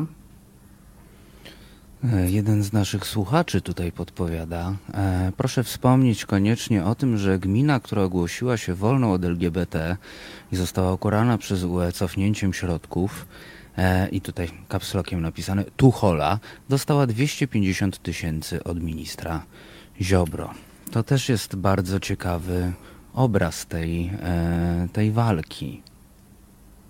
Tak, e, i to też właśnie się pojawia, czy nie ta konkretnie informacja, ale e, e, minister Ziobro w tym wywiadzie też okazuje, czy, czy, czy przedstawia swój stosunek do właśnie tych, tych ruchów oddolnych, samorządowych, y, które są nakierowane, które my nazywamy e, tworzeniem właśnie tych stref wolnych od LGBT, a które on e, zupełnie inaczej definiuje. Znaczy dla niego to są po prostu te e, gminy, te samorządy, które walczą o ową tożsamość, tak? Czyli on to właściwie wszystko ujmuje w takiej perspektywie walki ideologicznej.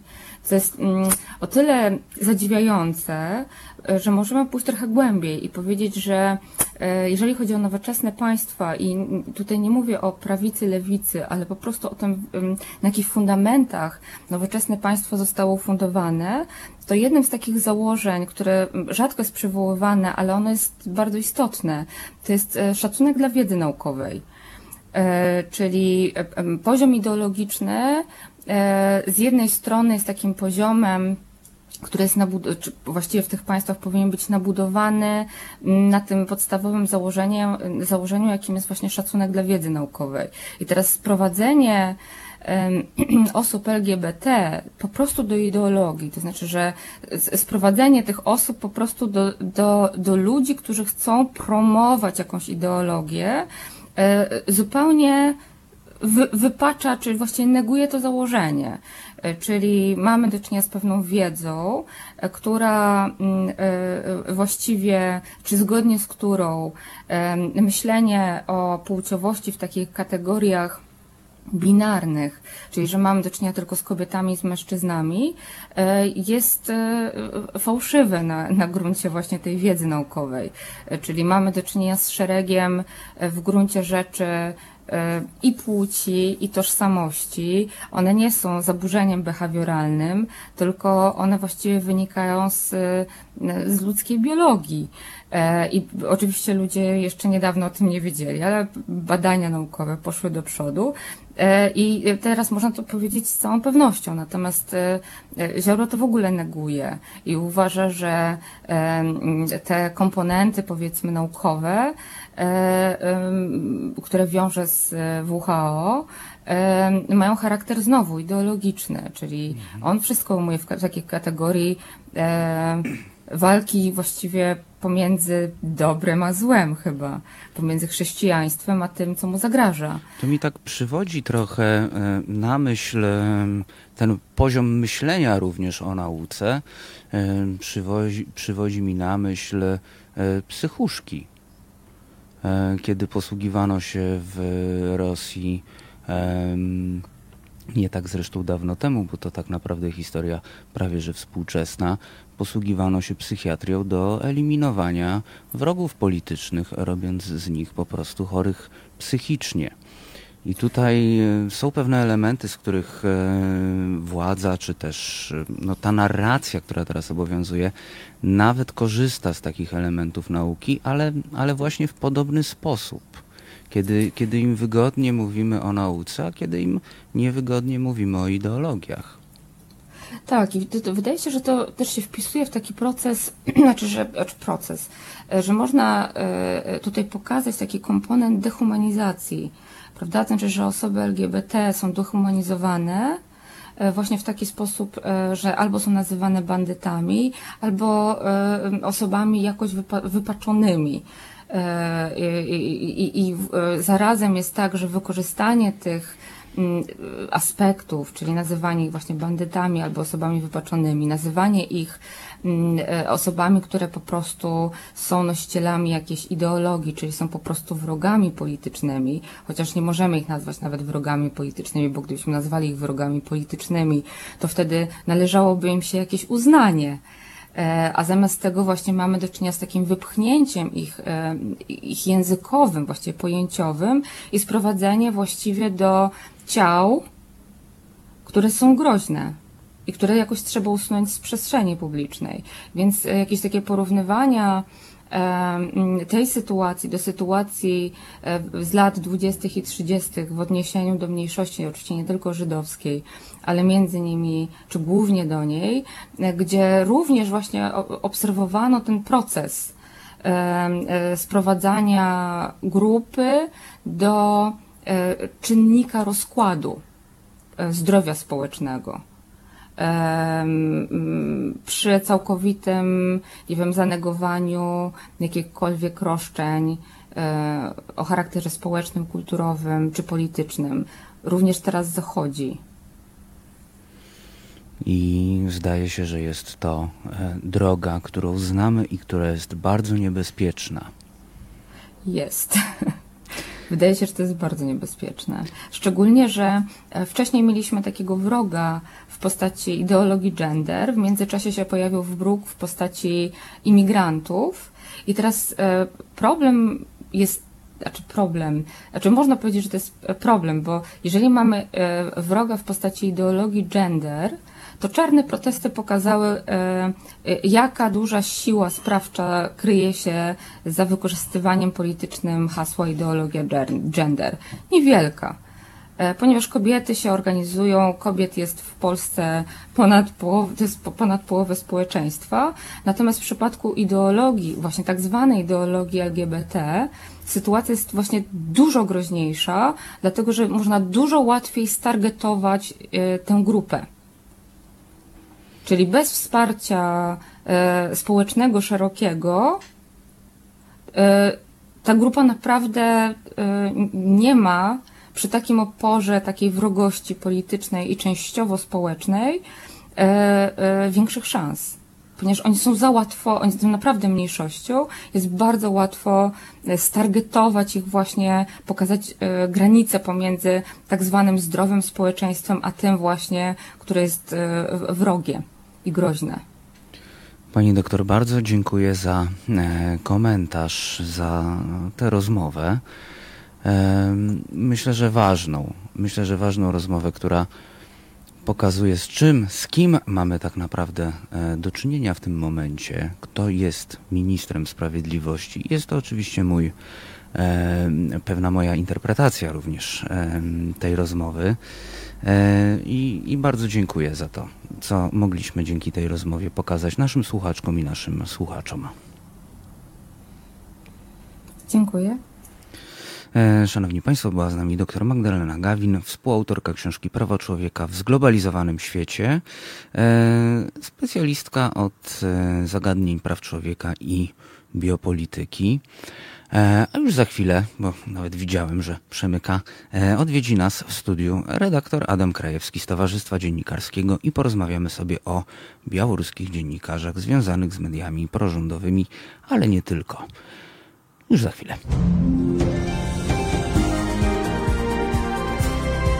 Halo Radio. Łączne zadłużenie polskich szpitali przekroczyło już 13 miliardów złotych. Tymczasem każdego roku Kościół katolicki kosztuje nas wszystkich prawie 20 miliardów złotych. Wiele z tych pieniędzy płynie do Kościoła setkami kanałów dzięki setkom aktów prawnych tworzonych przez ostatnie 31 lat przez wszystkie rządy, by zapewnić sobie jeśli nie przychylność, to choćby brak wrogości ze strony Kościoła. Najwyższy czas, żeby rozpocząć dyskusję nad tym, jak przeciąć publiczne kanały finansowania Kościoła i doprowadzić do sytuacji, w której to zadeklarowani wierni wezmą swój Kościół na własne utrzymanie. Zanim jednak uda nam się doprowadzić do normalności, musimy wzajemnie się informować. Musimy wiedzieć, jak wielka jest skala tego bezprawia w ramach ustanowionego patologicznego prawa. Wesprzyj zrzutkę na rzecz pierwszej takiej kampanii społecznej w Polsce – na www.zrzutka.pl ukośnik kampania. Siedem miast, dwa tygodnie ekspozycji na dużych nośnikach, a do tego zestawy billboardów mobilnych. Warszawa, Łódź, Kraków, Poznań, Katowice, Wrocław i Trójmiasto. www.zrzutka.pl ukośnik kampania.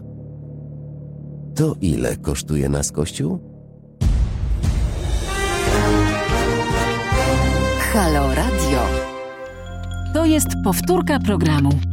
15.32 na zegarach, 22 39 059 22 oraz mail teraz małpa halo.radio to e, kontakt do nas. Można też komunikować się z nami za pomocą YouTube'a, Facebooka e, oraz czatu w serwisie Mixcloud, gdzie można podsłuchiwać e, nie tylko naszych rozmów, ale również muzyki. Z nami w studiu jest już redaktor Adam Krajewski z Towarzystwa Dziennikarskiego.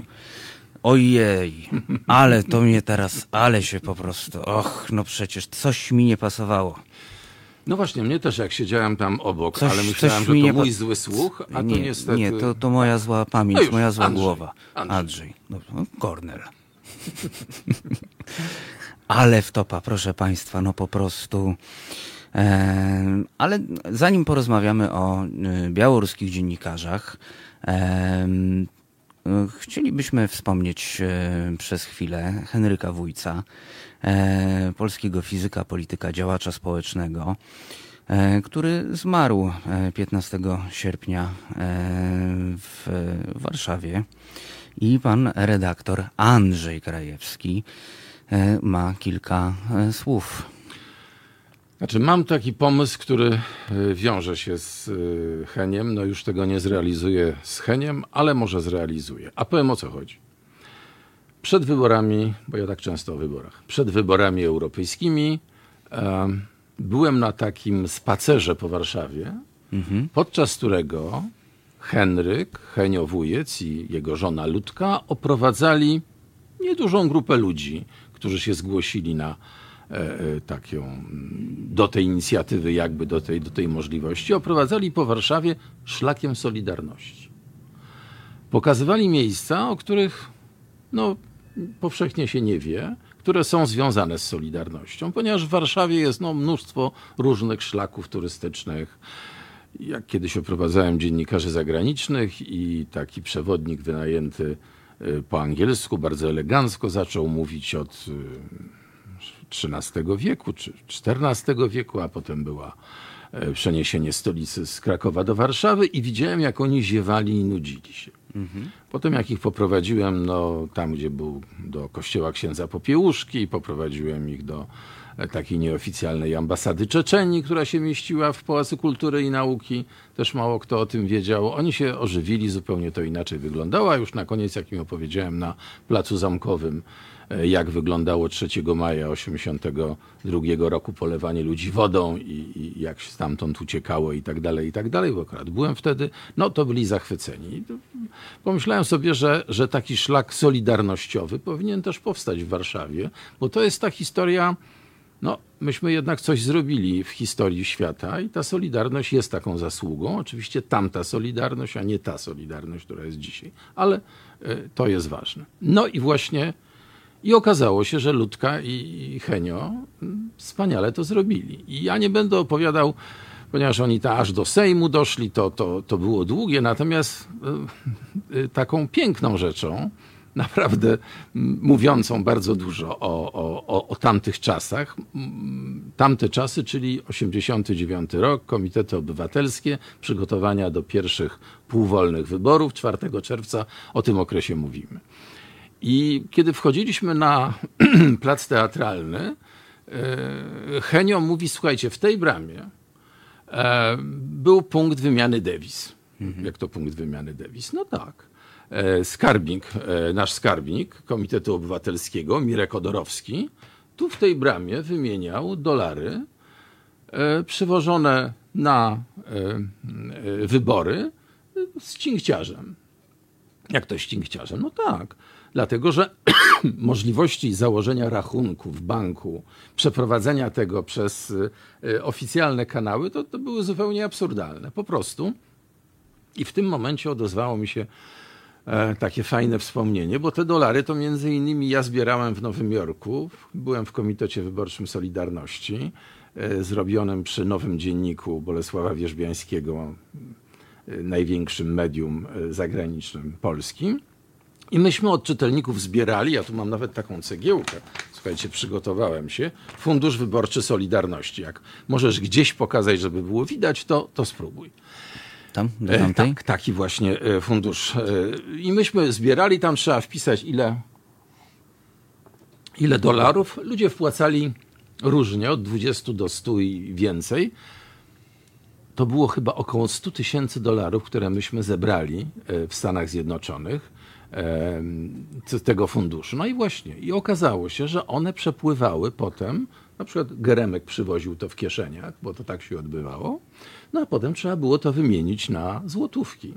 No i właśnie w tej bramie, nie wiem czy powinna być tam tablica pamiątkowa, ale na pewno warto taką historię uchronić i o takiej historii opowiadać, bo przecież tak naprawdę historia składa się na działania zwykłych ludzi.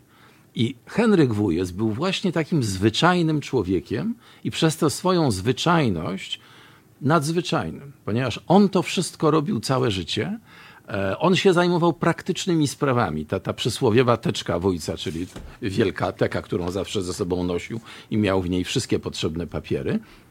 On był takim chodzącym sekretariatem. I to było rzeczywiście wspaniałe. I myślę, że, że taki szlak, może warto by go nazywać szlakiem e, Henia Wójca, może inaczej Solidarności, wszystko jedno, ale warto coś takiego zrobić i obiecałem sobie, mhm. że zrobię to że to będzie e, taki, no taka, taki hołd oddany właśnie Heniowi. No to myślę, że to jest e, naprawdę fantastyczny pomysł.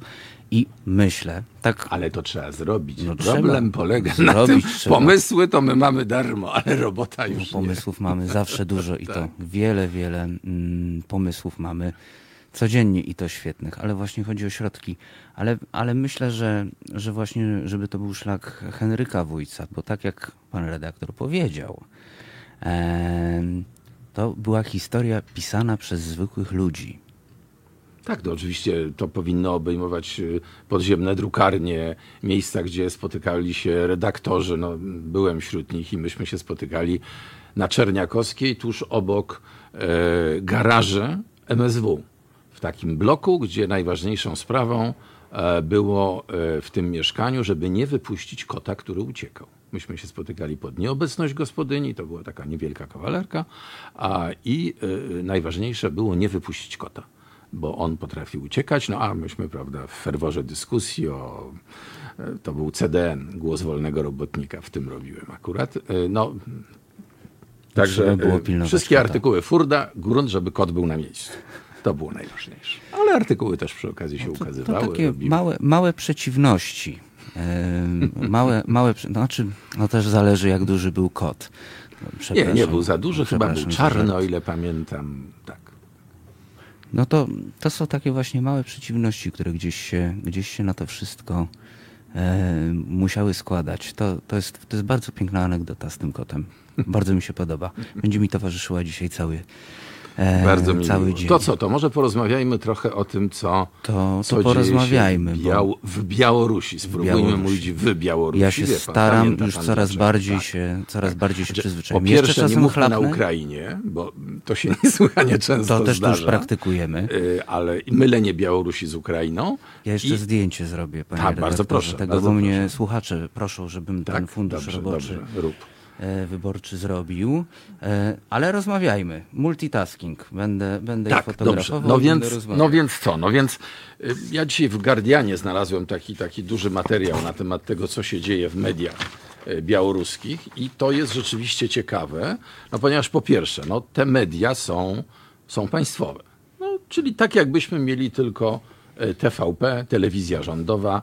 Jeżeli ktoś ogląda tylko wiadomości i mhm. TVP Info, to ma taki obraz kraju. Tam jest to przykręcone jeszcze znacznie bardziej, e, choć jak e, zaraz powiem Państwu, jak wyglądał na przykład we wtorek wiadomości, prawda, w, tym, w tej telewizji białoruskiej. Białorus Adin, tak to się nazywa ten kanał, Białorus One. E, no wiadomości w dniu, kiedy no, były straszliwe rzeczy. To znaczy przecież były te zatrzymania przez policję, bicia, aresztowanie pięciu tysięcy ludzi w sumie. No naprawdę masakra. To był ten chyba najgorszy dzień. E, wiadomości w telewizji zaczynały się od, no niech pan zgadnie. Od Nie czego no, się mogły zacząć? No, zakładam, że od jakichś fantastycznych e, wiadomości. No nie, no, no pan jest za młody. Pierwszy sekretarz to. Prezydent y, y, Łukaszenka przyjął jakichś tam facetów i omawiali jak produkcja rolna, jak żniwa, y, jak produkcja traktorów. No, to były te najważniejsze wiadomości.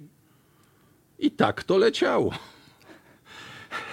Kiedy pokazano jakieś fragmenty tych demonstracji, to pokazywano tylko taki moment, kiedy ci bici, e, którym się wykręcało ręce, leżący na bruku e, manifestanci, krzyczeli, że oni już nic więcej nie zrobią, oni absolutnie przepraszają i w ogóle po co oni tu się znaleźli i, i e, Łukaszenka jest wielki. Tak mhm. to dokładnie wyglądało, takie były relacje. I muszę powiedzieć, że no, niesłychanie mi się nasuwały porównania z telewizją, którą namiętnie oglądam, czyli TVP i z wiadomościami. Mm-hmm. No to dokładnie tak wyglądało. No, znaczy tutaj śruba była przykręcona. I co się stało? To było we wtorek, tydzień temu. Wczoraj e, telewidzowie białoruscy z rana zobaczyli niezwykły widok. Taką wielką kanapę, pustą kompletnie. Nie było nikogo, nie było porannego programu. Dziennikarze zastrajkowali. Tam pracuje 2000 ludzi w telewizji białoruskiej, 300 z nich zastrajkowało. W tym dziennikarze, którzy mieli przekonywać, jak zboże się tam, surówka płynie, zboże się ścina, no i tak dalej, i tak dalej. A inspirowane z zagranicy elementy, prawda? Mhm. Tak. E, po raz pierwszy. Czyli takie ważne filary władzy, a nie ma najmniejszej wątpliwości, że telewizja jest bardzo ważnym filarem władzy, zaczęły się również e, łamać, zaczęły się e, e, trząść. I myślę, że ma to, że miało to bardzo poważne przełożenie na zachowanie się prezydenta. Nie należy już mówić prezydenta, już prezydenta Łukaszenki, dlatego że na przykład Litwini już nie uznają, tak. Wielka Brytania już nie uznaje go jako prezydenta, więc no, dotychczasowego prezydenta, można powiedzieć, Łukaszenki, który przecież już dzisiaj no, zupełnie inaczej mówi, e, jeździ po tych zakładach, tam mu po prostu mówią uchadi, uchadi, uchadi. No i y, myślę, że idzie to w dobrą stronę. Oczywiście to jeszcze niesłychanie trudno przewidzieć i to bardzo wygodnie tak stąd przewidywać. O, wiele trudniej jest być tam. Więc y, wracając do, do tych mediów. No, media tam wyglądają tak, jak wyglądały media na Ukrainie. Ja tutaj też przyniosę jeszcze drugą rzecz, taką książkę, mhm. którą wydałem. To są relacje obserwatorów wyborów ukraińskich w 2004 roku E, gdzie sytuacja była o tyle podobna, że e, ta przewaga mediów e, ukraińskich rządowych była po prostu ogromna. Tam był kanał niezależny, piąty kanał telewizji. O ile wiem, w Białorusi jakiekolwiek niezależne media są tylko, to są tylko media internetowe. Tam, tam, tam było nieco lepiej. E, I tam dowiedziałem się o czymś, co, o czym jestem głęboko przekonany, że też istnieje w telewizji, w mediach białoruskich. Czy pan słyszał, panie redaktorze, o temnikach? Oczywiście, że nie słyszałem. No. E, to jest takie skrzyżowanie e, zapisów cenzorskich z instrukcjami, bo zapis cenzorski to o czym nie mówić. A to, o czym mówić, czyli tak zwany przekaz dnia, to do dzisiaj funkcjonuje. Otóż e, na Ukrainie funkcjonowały temniki, czyli wysyłane z kancelarii prezydenta wskazówki, no jak redagować dzisiaj media, prawda? O czym mm -hmm. mówić, czego nie mówić i tak dalej. I y, kiedy tam byłem, pokazano mi te temniki, mam jakieś tam odbitki tego, to, to fascynujące. Zrobiła się z tego afera. To zostało ujawnione. Zmieniło się tylko to, że już nie nadawano z kancelarii prezydenta, tylko z jakichś anonimowych e, adresów internetowych, ale nadal były. Jestem przekonany, że my się teraz bardzo dużo dowiemy o tym, jak funkcjonowały media na Białorusi, w Białorusi a, i że temniki też tam istniały. E, dlatego, że no, to jest sposób redagowania. Formalnie nie ma cenzury, natomiast de facto oczywiście po pierwsze jest autocenzura, czyli redaktorzy doskonale wiedzą, co powinni mówić, a czego im mówić nie wolno i w związku z tym trzymają się tego. No a druga sprawa to e, jest też, są również tego typu wskazówki interpretacyjne, czyli co należy mówić. Panie redaktorze, Czas nam się niestety skończył. Już? Tak, musimy jeszcze odkazić studio przed kolejnym programem. Ale... A po mnie podwójnie. Ale, och, no cóż to za żarty. Ehm, naprawdę, panie redaktorze. Ale zawsze, zawsze jest tak, że jak się widzimy, to no, tych 15 minut to jest za mało. Ale mam dobrą wiadomość. Zresztą może się pan redaktor może się pochwalić. No, no tak, że będzie znacznie więcej czasu. Będzie znaczy, znacznie ja więcej Ja się chwalę, czasu. ale się boję straszliwie. Bo ja się zupełnie nie widzę w pana roli. Pan ma takie inteligentne, pytające oczy. To przez pan nie przerywa ludziom. A ja jestem zupełnie, zupełnie inny. Już nie mówię o tej inteligencji, ale, ale po prostu to przerywanie. Ja, ja nie potrafię nie przerywać. Obawiam Każdy się, że nie będą chcieli ze mną gadać. Każdy ma swój styl i będą chcieli gadać na pewno. Proszę Państwa, 3 września 17.19 startuje audycja Towarzystwa Dziennikarskiego na antenie Halo Radia i będziecie mogli Państwo usłyszeć redaktora Krajewskiego. I innych redaktorów, i innych, i innych specjalistów redaktorów. od mediów, tak. Tak, także na pewno będą to fascynujące i pasjonujące rozmowy. Ja, a ja się po prostu muszę jeszcze z panem redaktorem tak raz umówić, ale na pół godziny to wytestujemy, czy pół godziny nam starczy, chociaż na jeden temat. Dobrze.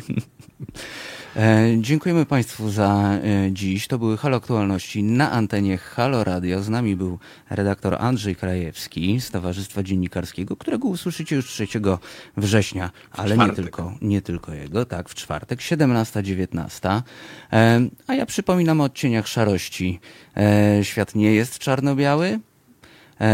Na pewno ma wiele odcieni szarości i fajnie patrzeć na te niuanse.